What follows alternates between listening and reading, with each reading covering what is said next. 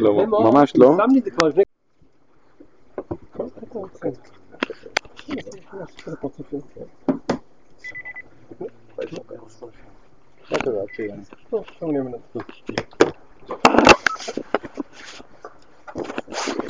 בסדר ל"ג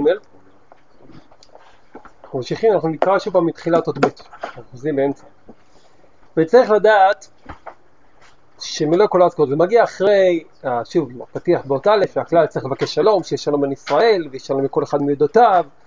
ראינו שהשלום תלוי בלמצוא את השם יתברך בכל אה, מצב, שמחולק באופן כללי לטיבו ועכו. וראינו את ההוראה לאהוב את השלום בכל מקום, זה תלוי בשני גורמים שיכולים להוביל לשם, שזה התורה וצדיקים. וצריך לדעת שמלוא כל הארץ כבודו.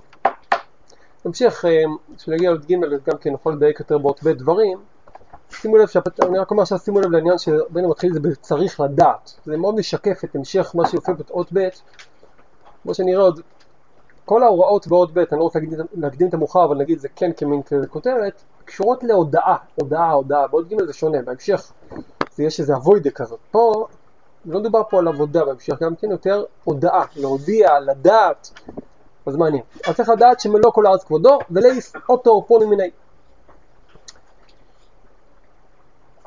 ויהיו ממלא עלמין וסוד וכל עלמין, שאנחנו דיברנו שיש שתי, שני um, אופנים של הופעת um, הנוכחות, מציאות הבורא יתברך, האלוקות, ביחס לעולם, לבריאה, זה מלא וסובב, שיש לזה כל מיני ביטויים, בכללות דיברנו, זה האינסוף ברוך הוא, אחרי שנוצר חלל הפנוי שבו כל העולמות, אז הוא גם ממלא את כל העולמות דרך הקו שנמשך פנימה, שדיברנו עליו שבוע שעבר, וגם סובב בחוץ את הכל, וגם בתוך החלל הזה יש גם כן שתי תנועות שהן האור הפנימי שבכל דבר, ואור מקיף או עיגולים ויושר שהזכרנו קצת, אני לא אכנס יותר מדי, אולי בהמשך שלנו יותר יריעה רחבה נוכל לחזור ולהרחיב יותר על הנקודות האלה, אבל יש ממלא וסויבב של שתי תפיסות שונות, כבר עכשיו נאמר, ממלא זה כמו שהנשמה ממלא את הגוף, אז מציאות השם ממלאת כל דבר, ויש סובב שזה מקיף כל דבר.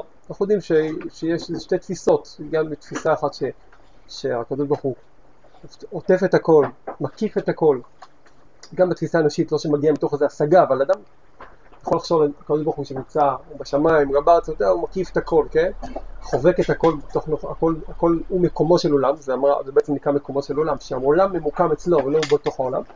והוא גם מופיע בתוך כל פרט בבריאה. כי למשל חכמי, חכמי אומות העולם, חלקם לפחות אריסטו ודומיו, גם דיברו על אלוקות. גם דיברו על אלוקות, כל מי שהיה קצת שכל בקוד קודו. אבל התפיסה שלנו הייתה שה... שהוא עזב את עולמו, כאילו הוא ברא את העולם, הוא נמצא, אין השגחה פרטית. זה לא רק עניין של השגחה פרטית, זה הרבה, הרבה הנקודה הזאת. לא סתם תפסו את הנקודה שסובב, שזה קשור לממלכת הטבע. שזה בעצם מציאות שבו הקדוש ברוך הוא כביכול, המציאות הבורא, הוא הכל אצלו, בסדר, אבל כשהוא מעורב בבריאה, מעורב בבריאה ממש, זה לא הצליחו לתפוס. היה נראה אצלם כי... מה זה? בסדר, לא יודע, אנחנו לא רוצים להסביר את הריסטו, שיסביר את עצמו. אבל העולם קיים בתוך האנרציה, פעיל, ככה זה תפיסות שלהם. ולכן הם לא תופסים נוכחות אלוקות בתוך הבריאה, ויש לזה הרבה מאוד השלכות. שאחד הדברים שמאפיינים מאוד את היהדות, וניכר בכל מיני פינות של היהדות, זה שני התפיסות האלה ביחד. יודע, בהמשך נראה יותר את זה, שזה גם הדברים הידוע, ידוע, מוכר לנו מאוד העניין הזה שבעם ישראל, בשונה מאומות, מדתות אחרות, שגדלו צמוד לעם ישראל, ממש, כאילו, שלושת הדתות, שיש שם הרבה דברים דומים, אבל שוני מוחלט, שבעם ישראל יש את השילוב הזה, האמת המוחלטת שלה, שהקדוש ברוך הוא נמצא בפנים וגם מקיף את הכל, ולכן גם רואים ביהדות שיש הרבה אה, נוכחות ליהדות, לאמונה, בתוך החיים האנושיים של האדם. בתוך כל פיסת חיים אנושית, אם זה מתבטא בהלכות שיש לנו כל דבר, בין אם זה התפילות, בין אם זה היכולת של האדם לעבוד את הבורא בחיים ארציים נורמליים, ודווקא דרכם, אה, להבדיל ממקומות אחרים שמדברים על שבשביל להיות אה, אלוקי כביכול, אז, אז הם מתנתקים מהעולם, מגיעים ונהיים רוחניים, אולי הם חוו רוחניות, אבל בעם ישראל ובתורה, לא רק שהתורה מתירה, התורה בנויה כמראה אדם, וזה מאוד מאוד מאוד נוגע לסיפור שממלא וסובב, שהבורא יתברך מלא הכל, ולא רק זה, כמו שתכף נראה, רק נאמר על זה עכשיו, שממלא אומר משהו מאוד מאוד דרמטי לאללה, שאם הוא מלא כל עלמין, אז אם יש בעולם ציוד של קליפות במקומות רחוקים וגשמיים יותר, אז גם שם הוא חייב להיות תוכח, כי אחרת אין משהו כמו שאומרים בהמשך אומר מפורש, אז מה מחיה את זה? אתה מחיה את כולם, אז מה מחיה את המקום הזה? אבל אי אפשר לומר את זה הרי, כי הרי זה מקום שמסתיר את מציאות השם. רק זה הדבר הנעלם הזה, שבאופן מוחלט הוא ממלא כל דבר, אבל יש הבדל בלבושים, כמו שראינו, ונחזור עוד פעם לרשות פעם, אפילו מי שעוסק, תכף רבנו אחרי ההודעה עוד עובר להוראה מעשית, אומר אפילו מי שעוסק במשא ומתן בעקום, לא יכול להתנצל לומר אי אפשר לעבוד את השם מחמת אביות וגשמיות, שנופל תמיד עליו מחמת העסק שעוסק תמיד עם האם. מה הפירוש? אני חוזר, פשוט דיברנו, אבל אני חוזר עכשיו ככה בקצרה. זה משהו שמישהו אומר, יכול להיות שזה משהו שהוא אומר, ויכול להיות שזה משקף אמת מסוימת, אבל שמתם לב שהוא אומר את זה, אדם אומר. הוא מתנצל, למה הוא מתנצל? כן? למה הוא צריך להתנצל ולומר? כן, חבר'ה, זה מאוד, מה קורה פה? מתנצל ולומר, הוא לא יכול להתנצל ולומר, אל, ת, אל תנסה להתנצל, להציל את עצמך מעבודת השם, המחויבות שלך, מהאחריות שלך, עם הטענה אני עובד עם העקור ונופל עליי כל הזמן אביות וגשמיות. מה שמע? נופל עליו או שהוא רק אומר, מספר סיפורים, מחפש תירוצים? נופל. נופל עליו אתה אומר, פשוט נופל עליו. בגלל שנופל עליו אביות וגשמיות, אז הוא רוצה בזה להתנצל ולומר, להגיד, שמע, אי אפשר ככה לעבוד השם. אז רבינו אומר, פשוט ככה משהו. מה? נכון, הוא רק אומר, אבל הוא מתנצל, מציל את עצמו מהמחויבות, הוא לא אומר שאין, אבל הוא אומר, אני לא יכול פה לעבוד את השם. זאת אומרת שהוא כנראה חווה משהו, כבדות מסוימת, קושי מסוים. אז הוא לא יכול, מאוד מעניין שרבנו ישר פונה אליו, אה, אנחנו בהמשך נחבר את זה, זה קשור למצוא את השלום בכל מקום שהוא. אז הוא אומר, פה אני לא יכול, אי אפשר פה, אי אפשר לדבר דברי תורה פה, אי אפשר, זה, זה, זה אביות וגשמיות. למה הוא לא יכול להתנצל? כי כבר גילו לנו חז"ל שבכל דברים גשמיים, בכל לשונות העקום, יכול למצוא בהם אלוקות. כי בלא אלוקותו אין להם שום חיות וקיום כלל. תכף, אבל שימו לב, הדגשתי, אני רוצה פעם להדגיש את זה, שימו לב לזה, שאם נלך רגע עם הדוגמה שהרבנו מביא, אז מה אתה אומר לאדם? האדם הזה אומר שהוא מחפש להתנצל ולומר. זה כמו שמישהו מגיע עם תירוצים. ואתה יודע שהדבר האחרון היעיל זה להתחיל לתת לו תירוץ על התירוץ שלו. הוא אומר לך תירוצים, אז הוא בא, בא למכור תירוצים, זה מה שבא למכור. אז עכשיו אתה קונה את התירוצים, אתה עושה איתו מסחר על זה, מה הוא בא לי, אם הוא רציני הוא יכול לדבר איתך, מה תתחמק, אז מה אתה תירוץ, תגיד לו זה, מצא לך משהו אחר, יגיד לך לא, זה, היום ככה, היום לי שפעת, היום לי זה. משהו שזה לא בדיוק ככה, בן לוקח את האדם הזה ברצינות, הוא נותן לו פה פרק בקבלה, כמו שראינו. זאת אומרת, יכול מאוד להיות שבלעדי מה שהרבן אומר, האדם תופס את זה, שזה, כאילו אין אפשרות אחרת, מה אתה רוצה? זה לא רק, אני לא סתם מתנצל, הוא אומר, אני לא חושב ש... ככה הוא תופס את המציאות. תופס את המציאות ככה, ויכול להיות עוד דבר, אולי נראה בהמשך יותר. אבל הרבן לוקח את זה ברצינות, ואומר לו תשובה על זה, הוא אומר, אתה לא יכול להתנצל, אבל למה?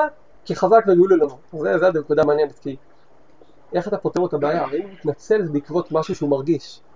אז אתה אומר לו חז"ל כבר גילו, אתה אומר זה כמו אומר לך, תשמע אין לי כוח לקרוא בבוקר, חז"ל גילו, שאדם, לא יודע, זה, זה, חז"ל גילו, זה סתם חז"ל גילו, אני לא אומר לך שלא, אבל מה, זה לא סתם, אני אומר, זה רק לשים לב, לא לפעול עם זה מחשבה שאדם בא לתרץ תירוץ על תירוץ חיצוני, יש פה משהו יותר רק לשים לב, בסדר? מה הם גילו לנו?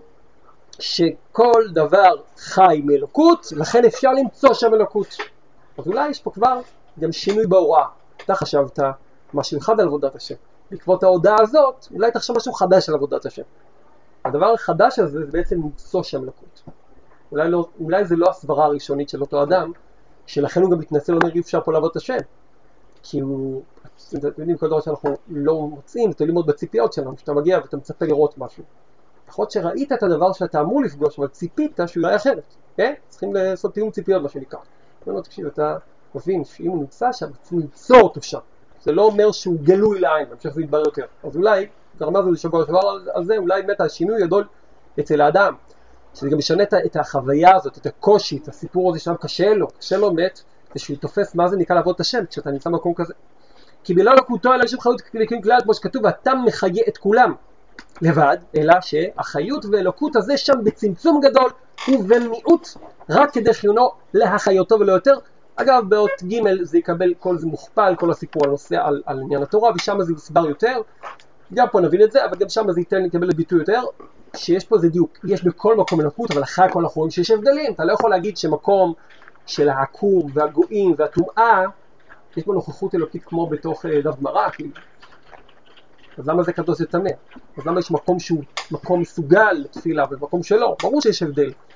אבל מצד הידיעה והעובדה והאמת המוחלטת שהבורא יתברך נוכח בכל, אין הבדל. מה כן ההבדל? אז פה ההגדרה היא שהחיות ואלוקות שם בצמצום גדול ומיעוט. מה פירוש צמצום גדול ומיעוט? צריכים לעיין, אבל להבין עוד מעט, אבל זה צמצום גדול ומיעוט.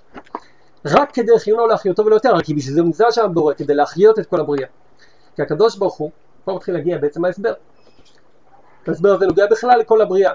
ואז הוא גם מסביר את מה שרבנו עכשיו אמר. כי הקדוש ברוך הוא צמצם את אלוקותו בצמצום רבים ושונים. אמרנו שכל זה מגיע, זה בעצם תחילת עץ חיים כזה, ש... שאחרי שיש את החלל פנוי שזה צמצום ראשון, שהאינסוף ברוך הוא כביכול צמצם עצמו לצדדים ויצר חלל פנוי, והחלל הפנוי לא באמת פנוי, אלא שיש בו את מה של תורה ס"ד, תורה סקאבה, הפרדוקס הזה של יש, יש ואין, יש שם הראשינו זה נקרא, ולתוך זה נמשך הקו, ואז יש עולמות, אבל תמיד יש כל פרט בבריאה בעצם מוקף באותו חלל, ויש את ה...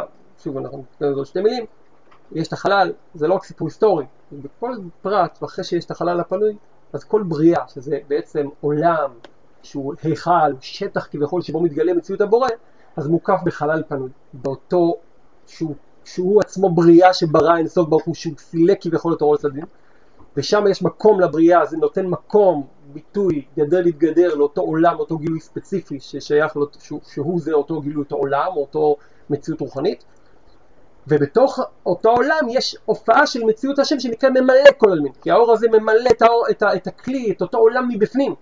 זה גם סובב כל עלמין, כי גם מסביב לחלל, כן, שבין דבר לדבר יש את מציאות הבורא. שוב, אז יש לנו, רק בשביל לזכור את הדברים האלה, יש את המציאות אינסוף ברוך הוא, שלא השתנה לפני ואחרי הצמצום. יש את הצמצום, תולדת הצמצום, שזה החלל הפנוי, לא רק החלל שהיה, אלא החלל שיש בכל פרט ופרט. יש את העולם, זה הכלים, כל המושגים האלה, ויש בפנים אור פנימי. זאת אומרת, בכל הסיפור הזה יש נוכחות אלוקית בשני פנים. פן אחד זה האור הממלא את כל הבריאה, כל פרט בבריאה מבפנים, ופרט אחד מבחוץ, שגם רואים את זה בעולם. אגב, העולם הגשמי הרי בנוי, סתם בשביל המשל, דיברנו על תורה ס"ד, העולם הגשמי, מה שיודעים היום, פיזיקה, מה שהם קצת יודעים, רואים בקצה קצהו, שבעצם בכל העולם ככל שאתה הולך ויורד לתוך הפרטים הקטנים ביותר, המיקרו, הדברים הכי הכי בלתי נראים לעין, וככל שאתה יוצא החוצה עולה עם טלסקופ למרחבים אינסופיים של גלקסיות ודומיהם, יש את אותה תמונה בעצם, מה שמשאיר אותנו בסוף באיזשהו מרחב רצף מאוד עדין, ממדף כזה של מציאות בין אין סוף של פרטים קטנים, חללים אינסופיים שנפתחים, שאתה מגדיל כל דבר עד אין קץ, לבין אין סוף של מרחבים סופ... אה, ענקיים בחוץ הם מאוד דומים, כי גם כל הבריאה עשויה מכל חלקיקים קטנים, שהרוב זה חלל פנוי, והתנועה ביניהם יוצרת את האשליה בכל של המציאות, וגם כל הכוכבים והגלקסיות וכל זה, שאף אחד לא תופס בכלל מה קורה שם, זה עולם העשייה בסך הכל. אז אתה רואה, סתם בשביל למשל, שמצד אחד יש חיות, איפה החיים נמצאים? כל דבר יש בו חיים, אבל מוקף באי קיום, דבר שאפשר לקרוא לו אי קיום, זה חלל כזה, לפעמים יש חיים, אבל גם מסביב, כל הסיפור הזה כתוב בחי החיים, שהוא בעצם מחיה את הכל, גם מבחוץ, גם מבפנים, פלא פלאות הדבר הזה, גם בתפיסה האנושית, אולי בהמשך נרחיב יותר. אז בפנים הוא גלוי, בחלל לא... לא, לא, לא, לא אומרים שהוא גלוי עדיין, בפנים, בשתי מקומות יש חיות. לגלוי עוד, עוד דקה נדבר, הנוכחות של המאציל העליון כלפי הבריאה, היא כממלא את הבריאה בפנים, מחיה אותם בפנים, וגם משגיח כביכול, או מקיף את הכל. עכשיו, הקדוש ברוך הוא צמצם את אלוקותו בצמצומים רבים ושונים, זה כל סדר השתלשלות, כל הספירות, כל אחד הוא שונה, כל אחד גוון שונה. מראשית המחשבה, נקודת המרכז של העולם הגשמי, שם מדור הקליפות, דיברנו שבוע שעבר, לא ארחיב על זה עכשיו, רק נגיד את העיקרון, כי יש פה סוגיה ענקית שמסתתרת מאחורי המילים האלה. ראשית המחשבה, אנחנו יודעים שסוף מעשה מחשבה תחילה, המחשבה נקראת ראשית, מעל המחשבה, שזה חוכמה יש כתר. אז מדובר פה לא על חוכמה, אלא חוכמה מאוד קדומה. שבעצם, כמו שאדם בורא, בונה משהו, עושה משהו, מתחיל לחשוב על הדבר שהוא רוצה לעשות, מתי זה מתחיל להיות משהו? כשהוא חושב על זה, במחשבה. כבר במחשבה שלו יש לו את כל התוכנית, אבל הוא חושב במחשבה. בסוף, הוא צריך הרבה לצמצם את המחשבה, ולהפוך אותה, לתרגם אותה למעשים, לצמצם את כל זה לכל מיני גבולות, דברים, איפה אני עושה את זה, מתי אני אעשה את זה, צבע יהיה לזה, איזה גודל יהיה לזה וכולי, עד שבסוף הוא עושה את הדבר בעצמו. המחשבה זה, החוכמה זה כל שורש כל הבריאה, מתחיל במה שנקרא מחשוב, נקרא לזה עכשיו, זה ראשית המחשבה, ראשית ההשתלשלות, עד נקודת המרכז של העולם הגשמי. אז אמרתי, עכשיו לא ניכנס לזה, אבל כן, בציור של נקודת מרכז, כמה שהוא בעצמו פלאי מאוד להגדיר את זה, כן תיארנו שבוע שעבר דבר שאפשר לצאת איתו ככה להבנה כלשהי. נקודת המרכז, אם אנחנו מסתכלים על החלל כעיגול, ואז יש צמצומים, זה אמנם תמונה אחת של ההשתלשלות, אז בסוף נקודה אחת שהיא המלכות, היא הנקודה הכי, בסוף עולם העשייה נמצא שם. נכון שיש הסתכלות אחרת לגמרי, שזה אז, אבל גם שם, בסופו של דבר זו אותו נקודה, שיש איזה תהליך שמטרתו להפוך דבר רוחני מאוד, שיוכל להופיע בתוך כלי מצומצם, בסוף בתוך אדם, בתוך גבולות, אז נקודת המרכז הרעיונית זה הדבר שלשמו הכל התפתח, מכל הכיוונים צמצמו הכל כדי להגיע לזה בסוף. זה נקרא נקודת המרכז של עולם הגשמי, שלכאורה זה השיא הגשמיות שיש בכל התהליך הזה, שלמטה מזה אי אפשר, כמו ששיער הבורא יתברך, שיותר מזה כבר לא יכול לחזור אליו, כן, כמו שכתוב. ולכאורה זה החלק הכי נמוך, אבל דווקא שם בא לידי ביטוי ראשית המחשבה, כן, כל זה הצמצום נעשה כדי להגיע לשם. מי נמצא בתוך המרכז הזה? האדם הגשמי, לא לפני שם מדור הקליפות, נכון, אנחנו עולם העשייה רובו רע, מיעוטו טוב, נקרא חושך, זה העולם שלנו. אנחנו למטה בעולם הזה, כמו אמרנו, זה עולם הגשמי, אנחנו עולם העשייה הגשמי, ולא סתם, כי לזה הכל תוכנן, כדי שאתה תהיה פה, ובתוך כזה מקום, ורק בכזה מקום יכול להיות בחירה, וכולי וכולי וכולי, זה נקרא מדור הקליפות. קליפות, רק נזכיר ונאמר, אנחנו מכירים את זה בביטוי השלילי, ברור, כי זה רע, אבל הם צורך גבוה. הרי קליפות לא נוצרו סתם, קליפות זה הרי דבר שמסתיר, כמו שקליפה יכולה לעטוף פרי כמו בננה, כן, זה שומר על הפרי. אבל יש מצב, ואז הקלקולים שהיו בדורות, חטאת הדת, ואחר כך ולפני כן, שהקליפה מתערב בקדושה פה מתחיל הבעיה, צריכים לברר את זה. אבל, אבל רק להגדיר את הנקודה שקליפה, כמו שהרמח"ל מסביר את זה גם כן, קליפה היא בעצם מניעה לאור. היא לא, היא לא לוחמת, היא, היא מניעה לאור. בזה היא שונה מהמושג כלי. כלי זה כלי קיבול לאור, אז הוא צופף את האור. הוא מונע מהאור להתפשט יותר, אבל הוא לא מתנגד לעצם האור. קליפה היא מתנגדת לעצם האור. רק שהקליפות בעצמם גם עובדים בשירותו של הבורא יתברך. אבל, צריכים לתקן, צריכים לתקן, כמו שעוד הם נלחמים באור, אבל חיים מהאור. כן, ברור, בגלל זה הם חיים באור. הסיבה שהם חיים באור זה כדי שאף אחד לא יגלה כביכול, אני אומר, בשפה שלנו אנושית, מה מתדלק אותה? כל בניין הקליפה בנוי על יניקה מסוימת מהקדושה, ובעצם כשהקדושה מתעלה ומתרוממת, אז כשזה קם זה נופל זה לעומת זה, כי באותו רגע שהקדושה חוזרת לעצמה כביכול הבניין שלה כמו שצריך, כמו שאנחנו מקווים שיהיה, כמו שכל יהודי עושה באיזו פעולה שהוא עושה בקדושה, אז הקליפה מתבטלת, מתברר שכל מה שהיא קיימת זה רק בשביל לשרת את הקדושה. אז לכן הקליפה יונקת מזה שהיא מסתירה, באותו מקום שהיא מצליחה להסתיר מציאות השם, היא לוקחת את האור לעצמה, שולטת בו, כמו שחושך, אה, שחור, צבע שחור זה בעצם צבע שלוקח, טוב זה כבר דוגמה שגם לא, לא דווקא קליפה, אבל לעניין הזה אפשר... מתנגדת לאור? מתנגדת לאור, זה משהו מפורש. מתנגדת לאור למרות שהיא מקבלת מהאור, אבל היא גם לא מקבלת, מקבלת מהאחוריים של האור, אבל היא מתנגדת לאור במהות שלה. ככה בכלל מתאר את זה, במקום אומר... כאילו משרת את הקדושה אבל בעל כוחה כאילו. כן, אז זה לא, זה עוד סוגיה, זה אולי נמשיך להגיד. לא מרצונה, ודאי שלא, היא גם לא נוצרה מרצונה. יצר הרע ידוע שהוא הרי נברא, הקדוש ברוך הוא ברא אותו, אבל הוא חרג מתפקיד שלו, וזה שהוא... גם הפשט בגמרי הסברים, אבל הרעיון, כל נסתפק בזה בשלב זה, בהמשך נראה יותר. שבעצם הקליפה מתנגדת לאור, אבל ודאי שאיך נוצרה הקליפה, זה מה שרציתי להגיע, זה שכל סדר ההשתלשלות היה מה? תהליך של ליצור הדרגה כדי שהאור יוכל להגיע מאור רוחני מוחלט לצמצום שיהיה אפשר שיהיה אדם שלו בחירה, צריך כלים. אז עצם זה שהאור נעשה סדר השתלשלות ליצירת הכלים, מהכלים עצמם, מהחומר שממנו נעשה הכלים כביכול. מזה עצמו נפלו מהנפילות של נוצרו הקליפות. למה? כי כלי מונע, עוצר את האור, אבל לטובת האור, משרת את האור. קליפה חוסמת את האור מתוך מוטיבציה של נגד האור, למרות שגם היא משרת את האור. כלי משרת את האור בזה שהוא חוסם את האור, וקליפה מתנגדת לאור, כן? זה ההבדל. טוב. אז מדור הקליפות זה עולם הגשמי. כן, שאנחנו לא נתנגד חלילה. ובכל מה שמשתלשל יותר ומצטמצם יותר למטה, אמרנו שסדר ההשתלשלות זה סדר של צמצומים. דהיינו שהאור עובר דרך עוד מסכים, דרך עוד כלים, דרך עוד עולמות שעולם שונה אליהם. אלוקותו מלובש שם במלבושים רבים יותר. עכשיו, מלבושים זה דבר טוב, אדם בלי מלבושים לא יכול להסתובב בעולם. ולכן, יש מלבושים שהמאציל העליון עשה אמרתי שוב פעם, מתנצל כבר מראש בשבוע שעבר עוד על השפה הקבלית הנצרכת, במינימום שצרך, שבעצם אותו, אותו, מה? לא יודע, מה זה, אנשים אולי חדשי, או לא זוכר את חדשי מחדש. אז שוב פעם, הלבושים זה כלים, יש לבושים רוחניים. לבוש, מה הוא עושה לבוש? ממעיט את האור, זה כמו מסך, כן? כל לבוש ממעיט, אבל מה הוא גם עושה? באחד המחתאים זה מגלה. את האור, מגלה, בדיוק זה נקרא מכסה, על מנת לגלות, או בוא נגיד, בזה שהוא מכסה הוא מגלה, נכון? נכון. יש ביטוי כזה לי מהראש, איך זה זה מוכר. מה? כשאתה רוצה להסתכל על השמש, איבדת שם משהו, לא יודע, למה? אז מה אתה שם על העיניים? משקפי שמש. בלי זה אתה לא יכול להסתכל על השמש. אז משקפי שמש מסתירים את השמש או מראים את השמש? עושים שתי דברים ביחד. מה? זה ריבוי אור, צריך לי. נכון. אז הם גם מסתירים לי את השמש, בולמים את הקרנה הזאת, וגם בגלל זה הם מראים לי את השמש, כי בלי זה לא הייתי יכול לראות את השמש. אותו דבר. מסתירים, לפעמים אם אני נלבש משהו שחור, לא. נכון, לכן כלבושים, זה ההבדל בין לבושים לבין קליפות. זה ההבדל בין לבושים לבין קליפות. לבושים, היינו כל העולמות, הספירות והפרצופים, שכל אחד מהם הוא לבוש רוחני. הוא ממעיט את האור כיוון שהוא מקבל מהאור, הוא רק דוגם משהו אחד באור, כן? למשל כמו שאדם, דיברנו על זה כמה פעמים, את הדוגמה הזאת, שהיא היא שונה אבל היא מבטאת את הרעיון הזה מאוד חזק. כשאדם מסתכל פה, אתה רואה הרבה מאוד צבעים, ירוק, צהוב, כחול, אדום. אין הרבה צבעים, יש צבע אחד.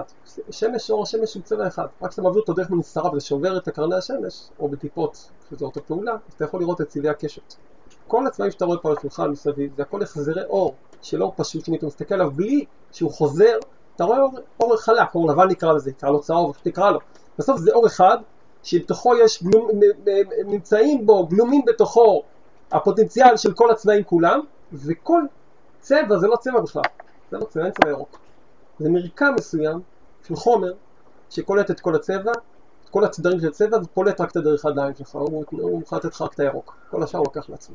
שחור לוקח את כל הצבעים, לבן מכניס את כולם בחזרה, קח את הכל בחזרה אז אתה רואה רק לבן, זה, זה, זה, זה כל העניין של הצבעים, בעצם צבע הוא מצמצם לך, שאתה אחרת אתה לא יכול לראות כלום, ואז אתה יכול לראות מי יש לך כל כך הרבה צבעים, זה נקרא שינוי, שמן אומר, שיש שם לבושים שונים, איך אומר?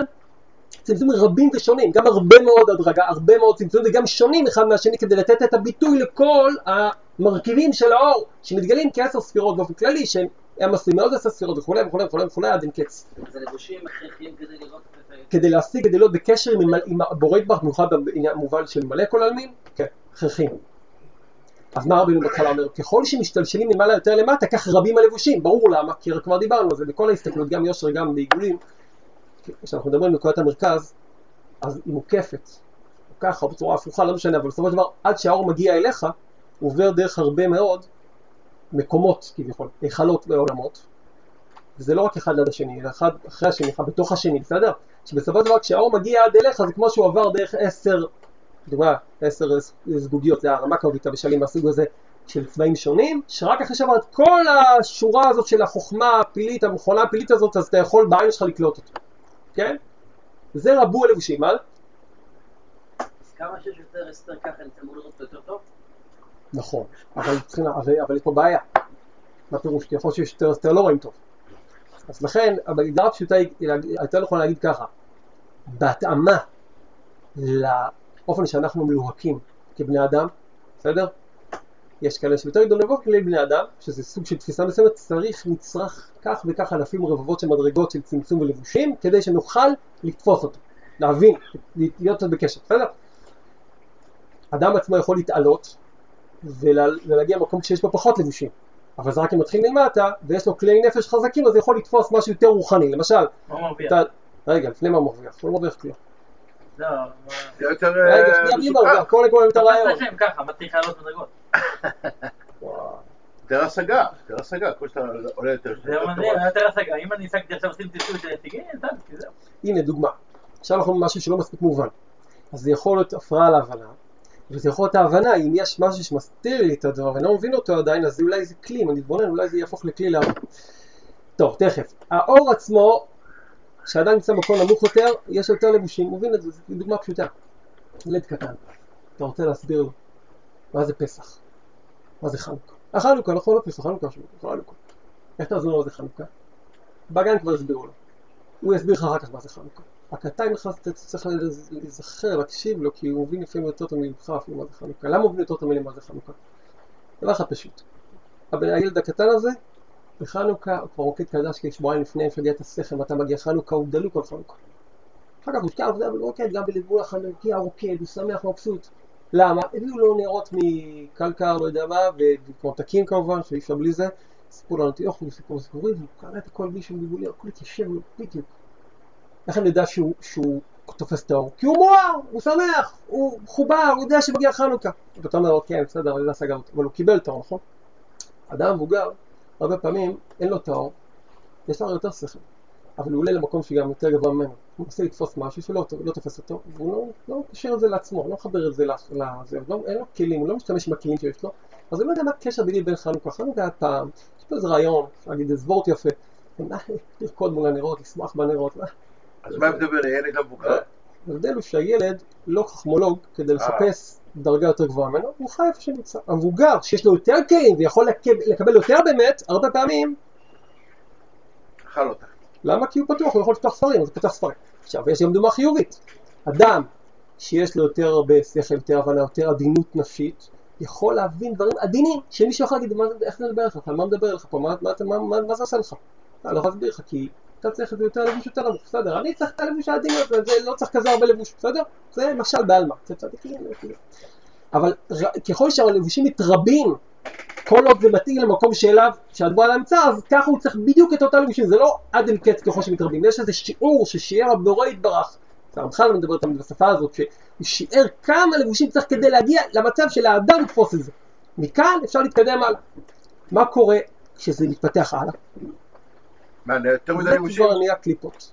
קליפות היינו, לפעמים לכן יש קליפות, שאדם נמצא במקום מסוים והוא לא מחובר לדרגה שלו, הוא נמצא למטה מדרגתו, כלומר הוא צורך את האלוקות במקום, תתחיל לעלות, תתעורר, תגדל, תעלה כיתה, ת- ת- אני לא מדבר אליך, כי אתה תקוע עם הלבושים, אתה ת- תרומם קצת למעלה. יש לבושים שממש קליפה, שיש מקומות ש- שכל העסק, החומריות, זה חתיכת לבוש, הרי גם החומריות מגיעה מאלוקות.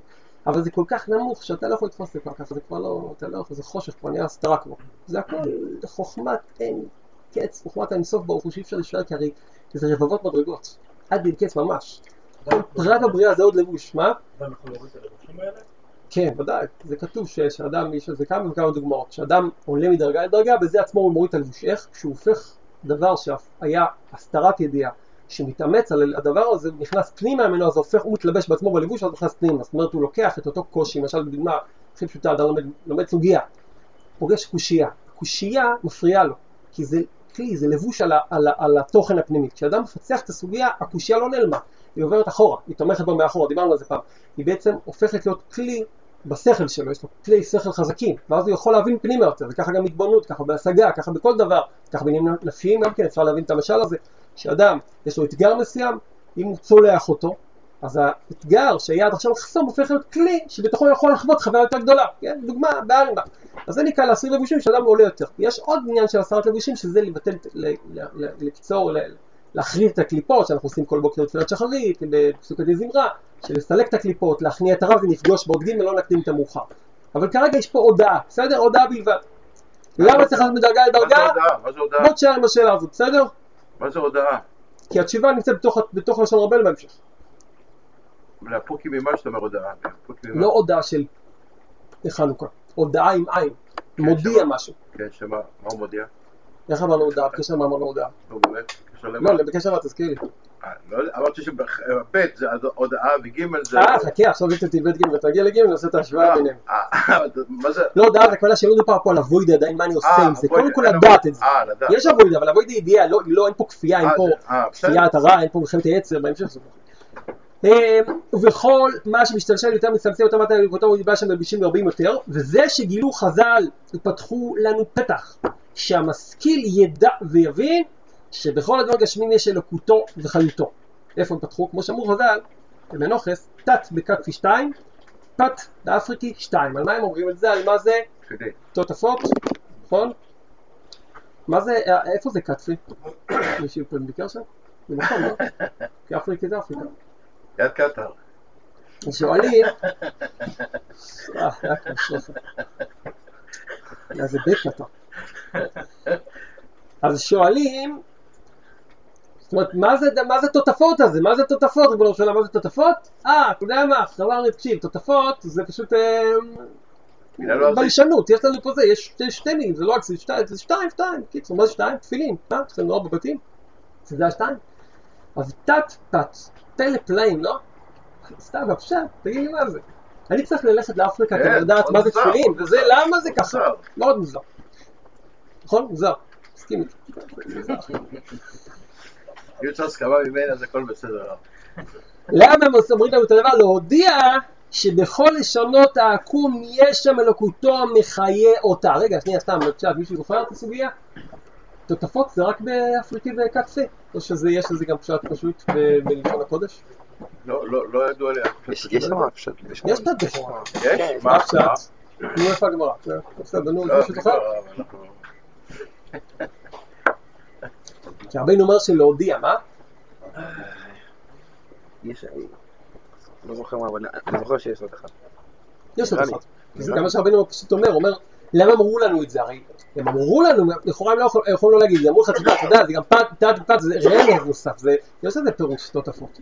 אבל אומר, תדע לך, זה שתיים, זה פה, באפריקה וכת זה שתיים. למה אמרו לנו את זה? פתחו פתח שהמשכיל, מי שזה, אה, יוכל, איך רבנו אומר, משכיל ידע ויבין. לא הכל פה הודעה. מה הפירוש? טוב, תכף נחזור לזה. וזה שמביא בירושלמי. אם יאמר לך האדם, היכן אלוקיך, תאמר לו בכך גדול שברומי. שנאמר, אליי קורא משעיר. אז אה, מי שאומר לך איפה האלוקים שלך, אומר לך, בדרך כלל לא מתכוון, שהוא לא מוצא אותו. או, והוא מתכוון שאם כן, הוא שולח אותך לכל לחפש איפה שאתה מכיר, כאילו, בתשובה הכי מפציעה מבחינתו, לפי הפשט, שתגיד לו בכך גדול ברומי. כן, איפה שאתה נמצא. מסביר רבנו נמצא, שזה האדם ששאל היכן אלוקיך, בוודאי הוא משוקע מדור הקליפות. זוכרים מדור הקליפות ממרכז, נקודת המרכז של העולם הגשמי? למה הוא משוקע ודאי מדור הקליפות? כי הוציא את עצמו מן הכלל וכפר בעיקר. מעניין ההגדרה שלנו, הוציא את עצמו מן הכלל וכפר בעיקר, שאמר, היכן אלוקיך? למה צריך להגיד הוציא את עצמו מן הכלל- הכלל? הוא שצריך לבקש שלום, מה, למה הכלל הזה לא תוציא את עצמו? לא יודע, זה דרך אה, מליצה. אבל, אבל יש פה עוד משהו, כן? הוציא עצמו מכלל וכפר בעיקר, שאמר היכן אלוקיך, אבל נדמה לו שבמקומו אין שם אלוקים, וכן תאמר לו, אפילו במקומך שאתה משוקע מדור הקליפות, גם שם, גם כן שם תוכל למצוא אלוקותו, כי הוא מחיה את הכל, כמו שכתוב, אתה מחיה את כולם. ומשם אתה יכול לדבק את עצמך בו, להתברך ולשוב אליו בתשובה שלמה, כי לא רחוקה ממך. אלא שבמקומך שם רבו הלבושים. רחוקה. מה? הוא מדבר בצורת נוכח. מה? צורת נוכח. זה מאוד מעניין גם בשפה של רבנו, נכון? זה לשון רבנו התורה פה. וזה שונה מאות ג' כלומר אמרנו, ונראה את זה בהמשך. בואו נתקדם עוד, עוד, עוד משפט אחד, ואז נחזור להבין מה קורה פה. ויכול, אה, עוד פעם, וכל מה שאדם, אני תשובה לשאלתך. וכל מה שאדם הולך ממדרגה למדרגה. איך? לא יודע עדיין. הוא הולך מדרגה למדרגה, למי ששאל פה על מדרגה למדרגה, כן? הוא מתקרב יותר אל השם יתברך. למה? פשט? כי אמרנו שמדרגות זה השתלשלות, וככל שמשתלשל ככה מתרבים הלבושים, אז מתקרב פנימה, דוך יותר, לא מתקרב ככה, מתקרב ככה, נכון? לעומק, לא לגובה. הוא לא מתקרב עם חללית לבורא כמו שנראה לנו, הוא מתקרב ככה. אז? ככל שהוא הולך, הבדל גדול מאוד, וככל שהוא הולך ממדרגה למדרגה, אז הוא מתקרב יותר להשם יתברך. ויכול לידע את השם יתברך בהבנה יתרה. אז כנראה יש עניין לעשות זה. כי כל מה שהמדרגה יותר עליונה, נתמעטו הלבושים ונתמעט הצמצום. אז מדובר פה מצד אחד גם על עליונה, גם על גובה וגם על עומק, נכון? איפה גובה? מדרגה עליונה. איפה עומק? נתמעטו הלבושים. אם זה מתמעט הלבושים, אז לפני כן היה שם הרבה לבושים, זה על הרוחב, נכון? זה על העומק. ככל שיותר עליון, למה זה הולך ביחד? תכף. ואז מקורב, הנה מה התכלית של כל זה, הוא מקורב יותר לשם נדבך, ואז מה? משפט אחרון, ויכול לאהוב את עצמו עם השם נדבך באהבה יתרה, גבעל, זה, זה, זה משפט צריך לעשות, להדפיס אותו, לשים אותו בשלט, עוד לפני שמבינים מה רבנו אומר פה, כי זה, דבר ראשון, זה, זה, זה אה, מינוח של רבנו, זה לשון של רבנו מופיע דומה לזה רק לספור מעשיות, קצת נמצא בתחילת מלחמה, זה יכול לאהוב את השם בכל מקום, קצת נמצא, פה נמצא משפט שמאפיין מאוד תורה ל"ג, שים אותו, שים לב אליו, אבל זה מה שיכול. להיות, הוא יכול לאהוב את עצמו השם יתברך באהבה יתרה. מה זה לאהוב את עצמו יתרה, יתרה. מה זה לאהוב את עצמו? מה זה לאהוב את עצמו השם יתברך באהבה יתרה? לעמוד על עצמו ולאהוב את השם. אה.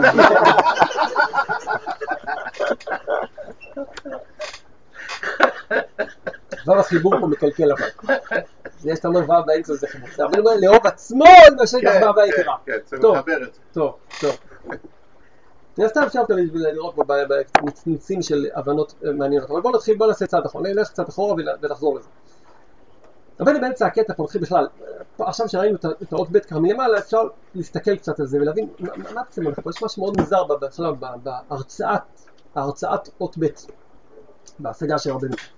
צריך לדעת, דיברנו על זה שצריכים אה, לבקש שלום, זה הוראה, צריכים לבקש שלום. אגב, אה, גם העיר לי מישהו לאחרונה, הצריך זה לשון שמאוד מאוד אה, אה, בשימוש אצל רבנו ולדייק בה, כי להגיד צריך, יש, יש מקום שרבנו לוקח את הלשון של חז"ל חייב כל אדם לומר לא יבוא עליו אלא בשבילי, אבל רבנו אומר צריך כל אדם לומר. הצריך זה, זה, זה, זה סוג אחר של אמירה. יכול להיות שאחד הדברים שנקרא צריך זה שאתה צריך את זה. אדם בדרך כלל אומרים לו, מה אתה חייב לעשות?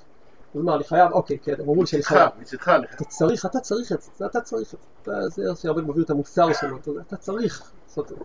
טוב, עכשיו, אז צריך לבקש שלום, ואז מתחיל וצריך לדעת. אבל אם רבן מדבר, זה מה שקצת מבלבל פה להבין, מי הוא מדבר? איך שהוא מדבר על מלך ישראל וכל העלמין, הוא אומר לך, וזה שהולך שם עם העקום, זה לא אנחנו, כן? עובד אצל העקום, אז הוא לא יכול להתנצל. אה, הוא לא יכול להתנצל? טוב, הוא לא יכול להתנצל. למה הוא לא יכול להתנצל? כי חז"ל אמרו כבר שיש מקום את השם בח, ואפשר למצוא וצריכים למצוא אותו. אתה יודע? אז דיבר על מישהו אחר. ואז אחרי שהוא בא להסביר לנו כל השתלשלות שגמר את ההרצאה של ההשגה של למה הוא לא יכול להתנצל להוא ולומר בום הוא מדבר, איתה, הוא מדבר איתנו על אירוע שיכול להיות לקרות לנו לכאורה אנחנו בני תורה וחושב יכול להיות שתפגוש מישהו באיזה מקום אולי תהיה באיזה מקום אולי בדרך כלל לא יודע תפגוש מישהו שהוא יגיד לך תקשיב איפה היה בכלל לוקח אחד צריך לחזור אותו בתשובה כן אחד שעשינו דם השלישי לאפיקורס אז מה תגיד לו? רבנו מסודר מה נמצא לך מדבר איתך ואז הוא מדבר איתך הוא שוכח אותך ומתחיל לדבר דוך עם אותו אחד שהוא יספר לך שאתה יכול לפגוש אותו כן? מדבר פתאום עם אותו אחד. תאמר לו ואז הוא מתחיל להגיד לו שרבו הוא מדבר איתו דרכך לדבר איתו. מאוד מעניין. אז אם הוא מדבר בעצם? כל ההודעות למיניהם על אותו אחד שנמצא צפתות אותו אחד ששואל היכן אלוקיך זה מאוד קיצוני כן? מאוד מאוד רחוק ויש פה שיעור בקבלה לפני כן. שימו לב לזה רק קודם כל. ברור שזה איך שמתכתב מה שראינו בתחילת התורה באות א' לקראת סופו וגם בתחילתו שצריך לעשות שלום, לבקש שלום, לבקש שיהיה שלום בין ישראל ויש פה גם עבודה פרטית וגם לעשות שלום בין ישראל. יכול מאוד להיות, אני רק זורק את זה כדי לשים לב, שעצם זה שאתה מכוון את אותו אחד שואל היכן אלוקיך, אולי בזה אתה מיישם למעשה את השלום שיכולים לאהוב זה את זה. כי אם השלום תלוי במצוא את השם בכל מקום, והתכלית של ללכת מדרגה לדרגה זה לאהוב את עצמו עם השם דרך באהבה יתרה, שזה עבודה פרטית, אז כשאתה אומר את זה למישהו אחר, כן? אז לכאורה זה, זה התנאי לכך שיכול להיות שלום בין ישראל זה עם זה, בסדר? כן? טוב, אנחנו נחזור לזה בסוף. למה זה התנאי? הכרחי שזה התנאי. למה, למה אין שלום? אמרנו כבר, בגלל ההבדל בין טבעו לעקור, אני לא יכול, זה לא מתחבר לזה, אני לא מתחבר לזה. אז אם האדם אחד נמצא פה, השני נמצא מדרגה אחרת, ולא מוצא אצלו את השם, ומגיע עם התרסה, שזה חוסר שלום. למה הוא מגיע עם התרסה, היכן אלוקיך? כי הוא בחוסר שלום עם מציאות השם, הוא לא שולף, הוא שואל היכן אלוקיך. זה מה שהרבן אומר, מוציא את עצמו מן הכלל, לא סתם אומר מן הכלל, מה זה כלל? שלום בין כולם. הוא מוציא את עצמו מן הכלל, אז באופן טבעי, טוב, עוד, דקה נחזור, כן? רק רציתי להעיר את זה. עכשיו, אז אותו אחד, שרבנו מציג אותו, כדרכו של רבנו שלנו, הוא לוקח אותנו, אומר, שמע, יש אחד כזה שנפל, אז הוא מרמז לנו הרבה, משהו מאוד מאוד אה, בנוגע אלינו. וזה הכרחי, כי אם אתה מנסה לציית לרבנו, להגיד לאותו אחד את השיעור הזה, אז אתה נמצאת בעצמך נכנס לאיזה סיפור של צריך למצוא שלום, כי אתה הולך פה להגיד, אתה אומר למי שפה עכשיו שיעור, אז רבנו בכלל מדבר איתו, הוא מדבר איתך, או שמדבר עם האיתך שזה בכלל הוא, אותו אחד שבכרך גדול. ההוא שבכרך גדול, לא בכרך, אותו אחד ששואל היכן אלוקיך. זה מאוד מאוד חריף, לא, כרך, זה, זה התשובה של לו. אותו אחד ששואל היכן אלוקיך, מאוד מתריס, נכון? זה כמו הרשע מארבע בנים. כן, שהוא מבין לך, לא שאלה של לוקח, כפר, אבל לוקח. הוציא עצמו מכלל כפר בעיקר, אבל לוקח את הלשון של הבן הרשע. אותו אחד ש, שכופר בעיקר, איך הוא מביע את הכפירה בעיקר כשהוא אומר היכן אלוקיך? זה מאוד מעניין. הוא לא אומר אין אלוקים. הוא שואל היכן אלוקיך. כן. הוא לא מבין דעה מה שהוא חושב. הוא לא אומר, אתה, הוא אתה. לא אומר אין אלוקים, ולמה הוא לא אומר אין אלוקים? למה? אפשר להבין את זה כמה פעמים, אפשר להבין שבאמת הוא לא, הוא לא אומר שאין אלוקים. הוא אומר שאין אלוקים, הוא פשוט מוציא את עצמו מן הכלל. אה. מה? מה כמו ראשון? אתה אומר כמו הראשון, אבל בגרוע יותר אה, משפר, מה שנקרא, יותר גרוע. הראשון גם מתנצל, יפה מאוד. הראשון שהבן מזכיר באות אה, ב', לא. אבל פה מדובר על אחד שכפר לעיקר. מה? היכן אלוקיך? אבל הוא לא שואל היכן האלוקים, הוא שואל היכן אלוקיך. כבר בעיקר ראינו שאני לא קשור אז יש פה כל, אתה אומר היכן בגלל שזה מטיל ספק. זה מטיל ספק, לא... ומה? הוא לא של האם. הוא של שואל היכן. היכן זה שאלה לכאורה טובה מאוד, שאלה טובה, כי היכן זה אומר שאני יודע שיש. כן. לא- מה? אני אבל לא קשור לעניין. או, או. לא. לא, זה לא דבר. כי איפה, היה בשואה, זו שאלה של הפרסה, לא של היכן. שואל איפה היה בשואה, פה הוא שואל היכן אלוקיך. כאילו כשיש לך אלוקים, נכון, אתה עובד אותו, נכון, איפה הוא? מה מולך בזה? מה? הוא זה... מה, אצלך הוא נמצא, אצלי הוא לא נמצא. המציאות מספרת נגד כל מה שאתה מספר לי, שאמור לייצג, החוץ האלוקי. זה הפשט, שהמציאות זה, איפה האלוקים שלך שאתה מדבר עליו, נכון? אבל זה לא זה, לפי זה, כי... לא, הוא מזהה שיש אלוקים אצלך, אבל אצלו לא מזהה איפה יש אלוקים. או, אז אם ניקח את הדברים קצת יותר עמוק, אז לכאורה זה לא מספיק, לא מסתפק בפשט שזה הפשט, שאינך אלוקיך, כי הרי גם התשובה היא, תגיד לו בכך גדול שברומי. דבר ראשון, בגלל שהוא זרק את הכדור למגרש שלך, אתה צריך לזרוק אותו למגרש שלישי, כאילו, לקטר צריך לזרוק אותו, אבל לא, אתה יודע, הוא אומר לך לחלוקה, תגיד לו, אתה יודע, אלוקי, אצלי, אני אראה לך, אני תבוא אליי, ואתה לך השגחה פרטית, תראה איזה יופי. לא סתם. אחד הרמזים הבולטים פה לכאורה מאוד, בדיוק כמו שעלו פה על זה כמה חברים, היכן אלוקיך הוא בעצם עוד תקשיב. אין לי בעיה עם- אלוקים. אני לא, לא, לא כופר. אני פשוט כופר ברעיון שאצלי יכול להיות אלוקים. אני מכיר את עצמי, יודע איפה אני נמצא. זה נקרא הוציא את עצמו מן הכלל, לא הוציא את האלוקות מהכלל, הוציא את עצמו מן הכלל. הכלל זה השלום, שהשלום מה זה למצוא את השם נדבך בכל דבר. איפה נמצא החור שדרכו זולגים הכי מהר מאמונה? לא בכפירות, זה צריכים לטפס לזה, לשים ערימות, ארגזים חדשים להגיע לאיזה חור בתקרה, לפרוץ אותו, לעלות, להביא שאלות טובות, אה? חור שדרכו עושים את המגלית שהחוצה, זה שאדם אומר, לא יודע, אני לא קשור לסיפור הזה. אני לא יודע מה אתה מדבר, אני יודע, אני מאמין שכן, יפה, אתה תמשיך הלאה, תהיה דתי, אבל אני... אני מוצא, את- ואתה רוצה, אני הוצאתי את עצמי, הוציא את עצמי מהכלל. למה הוא הוציא? לכן זה גם מסתדר טוב מאוד עם הסיפה של הקטע הזה. לא אוהב את עצמו משדבח, ותכף נחזור לזה, לא אוהב את עצמו משדבח. הרי בתחילת התורה אנחנו רואים זה חוזר על עצמו כל הזמן. נוכחות השם נקראת שלום. נכון שאחר כך מדובר על חיות אלוקות, אבל מדובר דווקא על שלום. משמע, שלום זה תמיד בין שניים, או בין ישראל, או בין, מה? האדם. מידותיו. אתה מבין שאיפה נקודת, ה- ה- הנקודה, נקודת התורפה בסיפור? חוסר שלום, מכל סוג שהוא. וחוסר שלום הכי קריטי זה שלאדם עצמו אין שלום במציאות. בסדר, נגיד ככה, אין לו שלום. אפילו אומר, יש אמונה, נכון, אבל לי אין שלום עם זה. דהיינו, אין שלום, שלום זה הקדוש ברוך הוא. יוצא שבעצם הכפירה, שזה יסביר לנו, אני ניסה להדגיש, את זה, כי זה יסביר לנו את כל הנקודה של רבו הלבושים וכולי וכולי. אנחנו ישר חושבים על רבו הלבושים על דברים אלוקיים כאלה, קבליים כאלה, קליפות, הסתרות. זה מתחיל במקום הרבה יותר קרוב אלינו.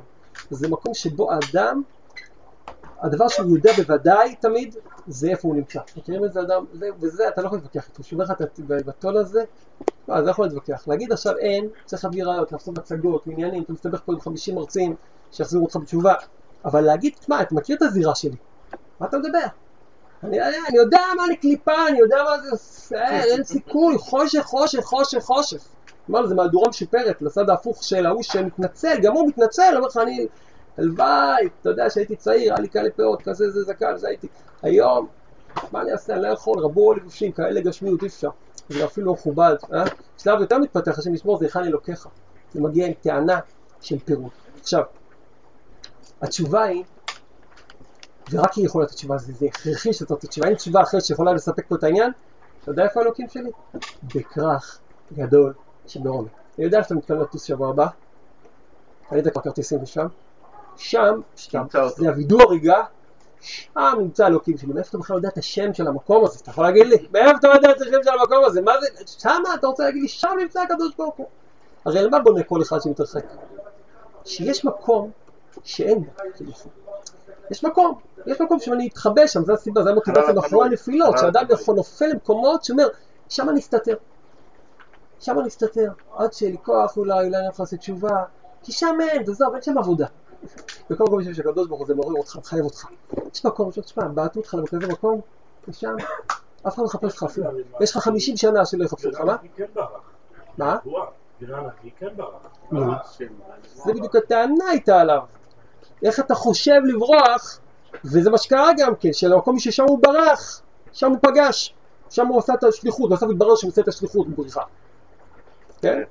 אם ילך עליך אברח, נשק שמיים, נטיע שאול, דוד המלך גם אומר את זה. אי אפשר לברוח, למה אי אפשר לברוח? אני רק אומר כהזכיר, אני לא רוצה להרחיב עכשיו בזה, אבל זוכרים את הדיבור על סובב וממלא כל עלמין? כן. אתה נבעט לשתי הקצוות של האלוקות שהם אחד. בתווך יש דמיון כאילו יש מקום רחוק. אבל המציאות שהבורא בך בחר לברוא את העולם בצורה של סובב כל ממלא כל עלמין, שם גם נמצא פרדוקס שאתה יכול לחשוב שיש מקום שאין בו, וזה המקום שגם ממלכד אותך מלכת כאילו איפה לברוח. אם אתה תלך הכי רחוק שיש, שם נמצא אלוקות, אבל זה לא סתם משחק מילים, או סתם, אתה יודע, אפילו שם, הזכרנו שבוע שעבר כבר. למה בכלל יש מקומות רחוקים? שאל, מה הם מקומות רחוקים? אז הסברנו, מה הם מקומות רחוקים? רבי הסביר לנו, רבו זה לא. רחוק, פשוט רבו הלבושים. רבו הלבושים. תכף בואו נקשיב לזה רגע, שימו לב לזה משהו עדין, רבו הלבושים. מה זה אומר רבו הלבושים? תרצו. מה זה אומר רבו הלבושים? רבו הלבושים אומר שכאן ממש יש אלוקות, רק פנימה יותר. לאפוק כמה? תפיסה אחרת שאומרת, שם יש אלוקות, כאן לא. אתה מבין לבד מה ההבדל? אם משם אלוקות ופה אין אלוקות, אז פה זו טריטוריה שאין אלוקות, חלילה. יש למעלה פה אין, פה אנחנו שולטים. זה אומר ש, שאדם מסתכל על עצמו, על מה שעובר עליו, מה שהוא פוגש. מה תראה, זה אין פה, לא יכול פה אלוקות, כי זה מקום שאתה יודע, הוא גשמי לחלוטין, הוא מנוהל פה בגשמי לחלוטין. נכון שאם אתה תעלה יותר גבוה, תעלה למקומה 100, תפגוש שם איזה דתי אחד, תפגוש שם מישהו. פה אין אלוקות. אם אין פה אלוקות, ויש למעלה, אפילו שיש למעלה, אין פתרון. כי יצרת מקום שבאמת אין בו חלילה אלוקות. זה לא יכול להיות. אבל אם יש בפנים, בפנים, בפנים אלוקות, אפילו אם זה אחרי רבבות של לבושים, מה זה עושה את הדרך יותר קצרה? לא. זה עושה שינוי אחר דרמטי. זה אומר שכל פליפס, כל פירור, כל מילימטר במציאות שלי, יש כנגדו פנימה פירוש אחד ויחיד שזה אלוקות. גם לדבר הכי מכוער בעולם, לדבר הכי רחוק בעולם, הוא לא עצמאי כדי להגיד אין פה אלוקות. אתה תוצר, אתה תולדה, אתה שיקוף, אתה, אתה הקרנה, אתה רשימו, אתה, אתה לבוש שמלביש על, על אלוקות, כמה שאתה מתכחש לזה, אתה הצורה של האלוקות בעצמך. זה נקרא, אתה מחיה את כולם, ברור שיש פה הסתרה, אבל עובי וגובה בעניין הזה, אם יש גובה בלי עובי זה בלתי אפשרי, יש שתיהם ביחד. הגובה יכול ליצור פירוד אמיתי. נפלתי לבור, למעלה את העננים, אני פה. אם זה בעובי, וזה הרבה יותר מפחיד גם מזה. הרי העובי הולך בהיקף שלם, זה לא רק פה, יש שם לחוץ, זה לא רק אנחנו לא אה, דו-ממדים ודי, תלת-ממדים. זאת אומרת שאם אתה נמצא עכשיו במקום מאוד רחוק, אז אתה מאוד גדול בהיקף שלך, זה נראה לי מאוד קטן, כן? תחשוב רגע על זה, אתה נמצא בקוטר אינסופי. למה? בונות קצרה. בהסתכלות של יושר, אז בפנים, בפנים, בפנים עובר חוט אינסוף. אור אינסוף. עליו מלביש לבוש, עליו עוד לבוש, עליו עוד לבוש, עליו עוד לבוש, עליו עוד לבוש, עליו עוד לבוש, ואז נהיה עולמות, עולמות, עולמות, עולמות, עולמות, עולמות, עולמות, זה כמובן הולך גם בהדרגה כזאת, לכן זה יקרה גם למעלה, אה, ככל שהמדרגה יותר עליונה מתחילה מנקודה יותר גבוהה, יורדת עד למטה, רגלי כולם מסתיים בשווה, כל העולמות כולם, מהכתר עד המלכות, מהכתר דאצילות, מאדם קדמון ולמעלה, עד העולם העשייה, כולם מסתיים בשווה, רגלי כולם שם זה הארי הקדוש אומר, זאת אומרת למטה הכל מסתיים בשווה, אלא מה? ככל שהמדרגות יורדות, יש יותר מדרגות, בסוף, בתחתית הפירמידה נמצאים הכי הרבה, אבל הפירמידה, היא, יש לה גם הסתכלות כזאת, ההסתכלות הזאת אומרת שהעולם הכי חיצוני הוא כזה עיגול, שבתוכו יש עולם יותר פנימי, שבתוכו יש עולם יותר פנימי, שבתוכו עולם יותר פנימי, בתוכו עולם יותר פנימי, יותר פנימי, יותר פנימי, יותר פנימי. כשאתה חושב על הקדוש ברוך הוא, על אלוקות, על מה אתה חושב? יש בקודש. ממני ומעלה. לפעמים אני עולה קצת עם עפיפון, נוגע בעננים ויורד בחזרה. לפעמים, אולי מחר אני יותר מזה, נכון? ויש, וגם מטפטף אליי לפעמים אלוקות מלמעלה, לחיות אותי לכאן. כמה אנשים חושבים, עד שהם לא לומדים את זה, על ההסתכלות הזאת, שכשאני חי את העולם הגשמי, אני בעצם נמצא בהיקף מאוד מאוד חיצוני של עצמי. כל מה שעליי לעשות זה לעצום עיניים ולהבין שקצת פנימה ממני, מתחת לאור, יש משהו יותר משמעות, שזה נקרא בשר. מתחת לזה יש עצמות. מתחת לזה יש, בפנים לזה, יש מוח שבעצמות, שזה בעצם המוח בעצמו. בתוך זה יש כבר משהו יותר עדין, בתוך זה יש יותר עדין, בפנים יש את, ממש את הארבע סוד של עולם העשייה. בתוך זה ארבע סוד של עולם העשייה הרוחני, הננחי וכולי. בתוך זה תגיע לעולם היצירה, בריאה, אצילות, אצילות, אין שם יותר מדי מקום, אתה אומר, אה? אנחנו מדברים על. ככל שאתה נכנס יותר פנימה, ככה נפתחים מרחבים הרבה יותר גדולים. זו תפיסה מאוד מעוותת של המציאות ואין כאן מקומו להרחיב בזה, אבל אנחנו תופסים מאוד מאוד מאוד מאוד גשמי את העסק, כאשר אנחנו בעצמנו, בתוך עצמנו, מכילים כביכול בלי שנהיה מודעים לכך ואנחנו לא מסוגלים להבין את זה, מכילים את כל דרגות ההשתלשלות עד אינסוף ברוך הוא בכבודו ובעצמו, וכמו שאתה היקף, גם עליך יש היקף, יש את הלבוש.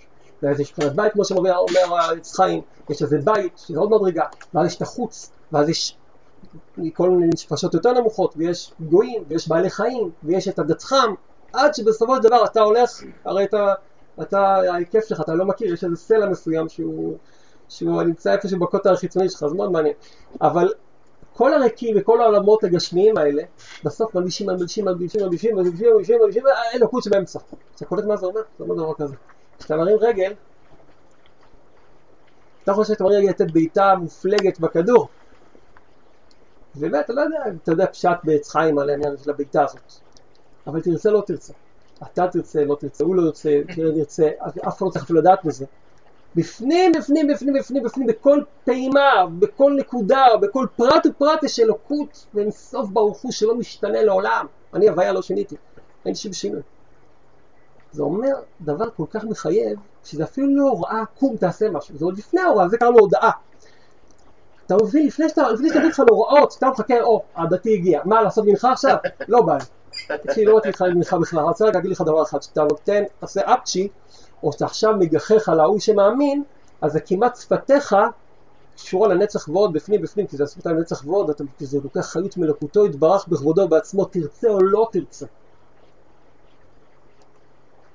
מה אתה אומר בכל זה זה? יכול להיות קליפה, אבל... מה אמרת בזה? אז זה אז מה אם יש... קליפה, אבל יש בפנים אלוקות בלי שאלה עכשיו למה. אה. רגע. בפנים בפנים יש אלוקות זה אומר ככה, אין לך לאיפה להימלט, מה צריך למצוא? אלא שבכוחה רבו הלבושים. רגע, תכף נגיע לעולם המעשה, וקודם כל תבין את ההסתכלות הזאת, כי זו הסתכלות שאותו אדם לא אוהב את ההסתכלות הזאת. כי הוא אומר שנים אני בונה את הפרויקט הענק, עיר תת-קרקעית של כפירה, שבנויה לא על כפירה, חלילה, זה אנחנו בכל אישורי בנייה של מכל הבד"צים שבעולם. כל העיר בנויה מדבר אחד, מזה שאני ירדתי על עצמי, מגיל צרק ירדו עליי, ואני אומר לעצמי דבר כזה, תקשיב, במקום הזה אין, עזוב, יום אחד תעלה, יום אחד תתעלם, בינתיים נחוף כמה מנהרות. מה בנויה את המנהרות? מזה שתקשיב, אי אפשר לקשר את זה לאלוקות, תסתכל איך אני, תראה את המחשבות שלי, תראה את הלב שלי, תראה את איפה אני מונח. יש פה, אה, אתה אומר למעלה, יש, אין לי כוח לצאת מפה. תקשיב, לפני שאתה יוצא או לא יוצא, אתה מבין דבר אחד? תת, תת, פת, אפריקי, אפריקה, התפילין, שזה הדבקות, סמל הדבקות. אה, חז"ל היה דחוף מאוד לזרוק אותך לאפריקה לטיול ואחר כך לקחת אותך למקום השני, לא יודע איפה זה נמצא, אבל כדי להגיד לך תמיד זה זה, זה הסיפור. כן, כי אתה לוקח את עצמי כחפץ הכי קדוש ביום חול, או כמו שבת וברית, ואתה אומר, תקשיב, זה לגמרי לא גוד, זה אחד מהאביזרים של היהדות. אומר, כן, והפירוש שלו נמצא באפריקה, באפריקה ובקטפה. למה חשוב להגיד את זה? כי אם אתה אומר תפילין, אפילו לא נפתלתי, אתה חייב להגיד שכל העולם הוא פתיל אחד גדול. אי אפשר שיש מקום שהוא מנותק. נכון שהוא רבו הלבושים, רבו הלבושים. אם ירבו הלבושים, אפשר לעשות שם את העבודה של המקום שעוד נראה. יש עניין של כפייה וכולי של הרב, אבל לפני כן, תבין שההסתכלות היא כזאת קודם כל. עכשיו, אני רוצה להשאיר רגע את העניין הזה. רבנו לא עשה לו הנחות, הוא אומר, תשמע, אתה, משוקע במדור הקליפות. הוא אומר לו, האיש הזה משוקע במדור הקליפות. ולמה אני יודע שהוא משוקע במדור הקליפות? לא בגלל מה שהוא סובר, הוא סובר שהוא משוקע במדור הקליפות בגלל שהוא עובר עליו, בגלל שהוא נמוך, בגלל כל מה שהוביל אותו למקום שבו הוא נמצא. ואני אומר לו, לא. הוא משוקע במדור הקליפות כי הוא הוציא עצמו מהכלל, והוא כפר בעיקר. עיקר ושורש דכל עלמין. למה הוא משוקע במדור הקליפות? כי הוא הוציא את עצמו מן הכלל. קליפות יש על כל אחד מאיתנו. משוקע מדור הקליפות זה שאתה לוקח את התודעה שלך ותופס את עצמך מתוך הצד של הקליפה. זה כל ההבדל. אדם יכול להיות. בעולם הזה, להסתובב פה, והוא מוטף בקליפות, עובר עליו מחשבות, עובר, יש קליפות, חוטפים את האדם, עובר דרך כל המקומות. הנפילה, משוקע זה אומר שאדם תופס את הקליפות כמציאות אבסולוטית, שזה השם של המקום, זה המקום, זה החיות, זה התוכן, זה המשמעות של המקום, זה שקיעה, זה נקרא משוקע.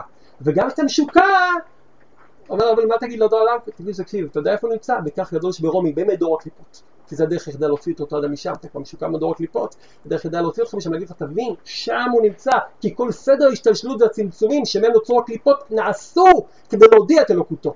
יוצא שהקליפות בעצמם שמסתירות את אלוקותו, מה הן מסתירות? על אלוקותו, זה, על זה, על זה בדיוק הם מסתירים. אנחנו נגיד לזה עוד כיוון, אבל בוא נבין קודם כל את הנקודה הזאת במקומך רבו הלבושים. עכשיו,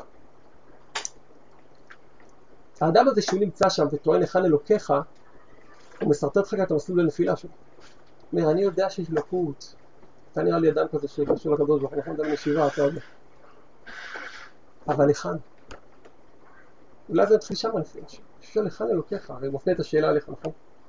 יכול מאוד להיות שכשאדם שואל את השאלה הזאת בעצמו יכול ליפול מהר מאוד גם כן בעצמו, גם אם הוא לא במצב כזה גרוע, עצם שאלת היכן הוא, מפילה את האדם. כשאדם שואל היכן, הוא תולה, זה לא נקרא איה, הוא תולה בעצם את גילוי האלוקות משהו שאני יכול לחוות אותו ולחוש אותו. ופה זה נפילה מספר אחת, אתם זוכרים את זה מאותו אחד שהוא מתנצל, שנופלים עליו גשמיות כבדות. וכבדות. זה לא משקר.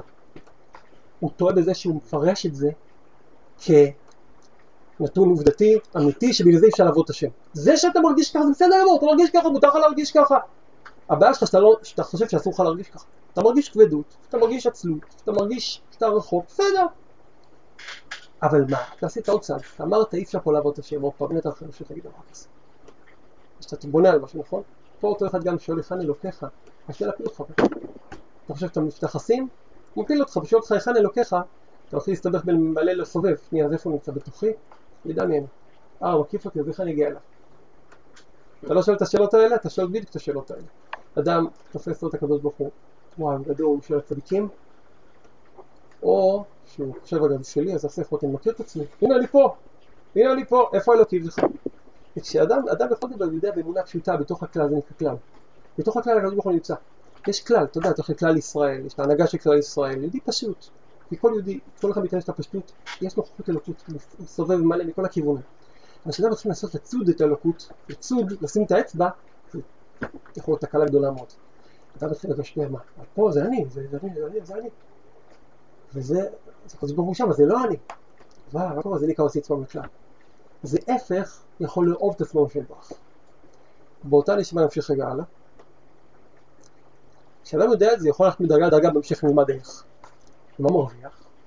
הנה הסברנו שכל מדרגה מוסיפה לבושים, אז גם אתה יודע את השט באך דרך הרבה לבושים, אתה יודע את זה דרך הרבה לבושים, אז אתה יודע אותו בידיעה קלושה יותר. ככל שיותר מתקרב פנימה, זה נקרא מתקרב מדרגה יותר עליונה, למה הבטחנו להסביר למה מדרגה יותר עליונה, כן? כי אמרנו, ככל שאתה עולה, נכנס לשלב פנימה, המדרגה היא גם יותר עליונה. זה הולך בצורה כזאת.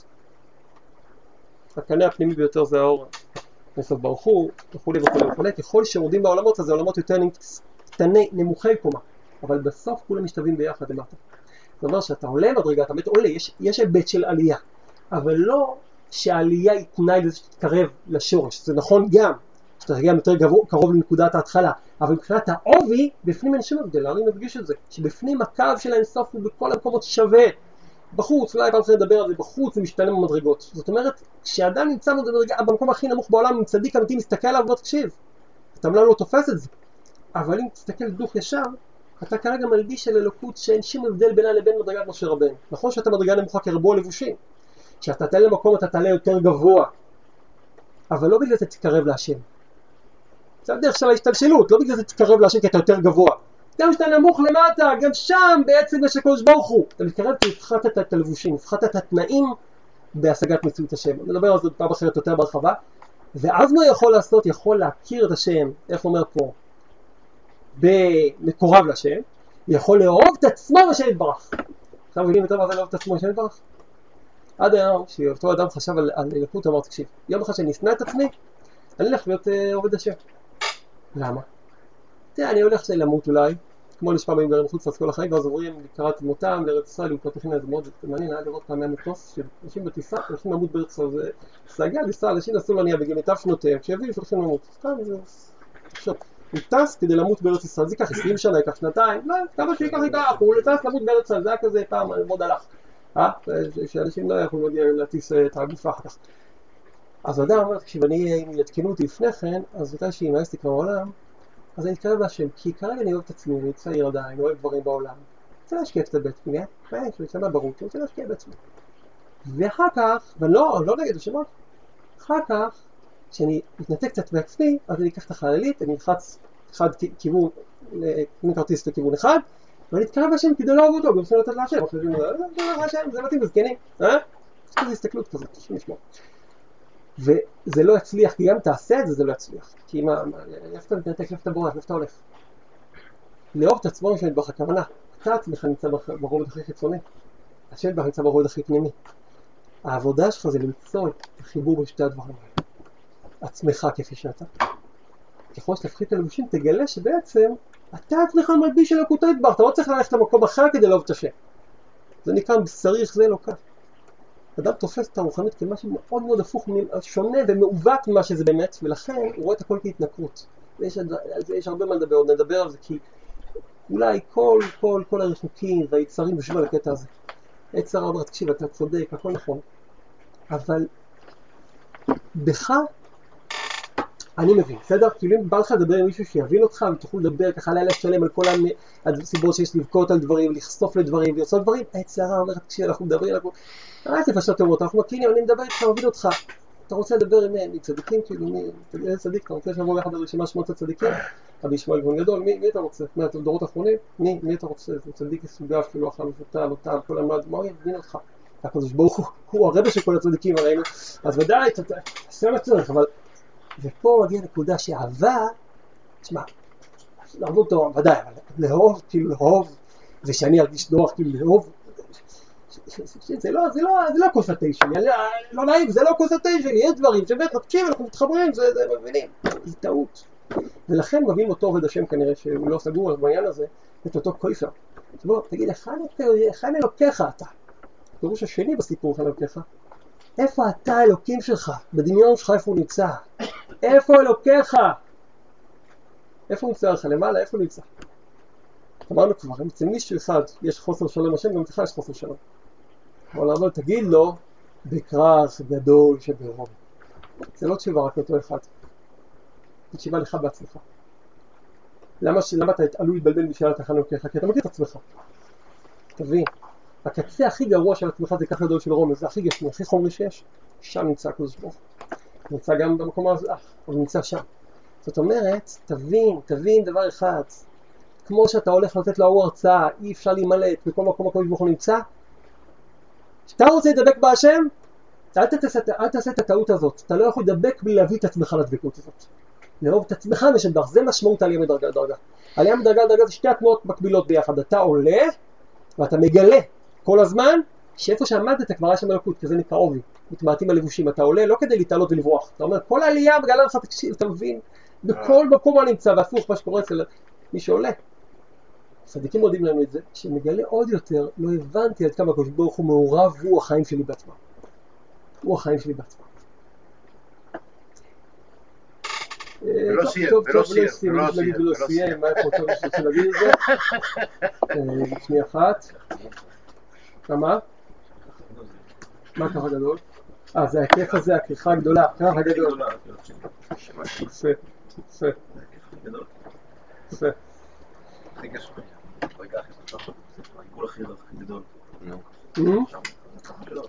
טוב, משפט, אה, זה- נגיד פעם שבוע הבא כבר נדבר על זה, שבוע הבא אין לי שיעור, אבל יש פה כמה דברים שרציתי לדבר. תמיד זה הולך גם למעלה וגם באופן. חייב להיות Сейчас мы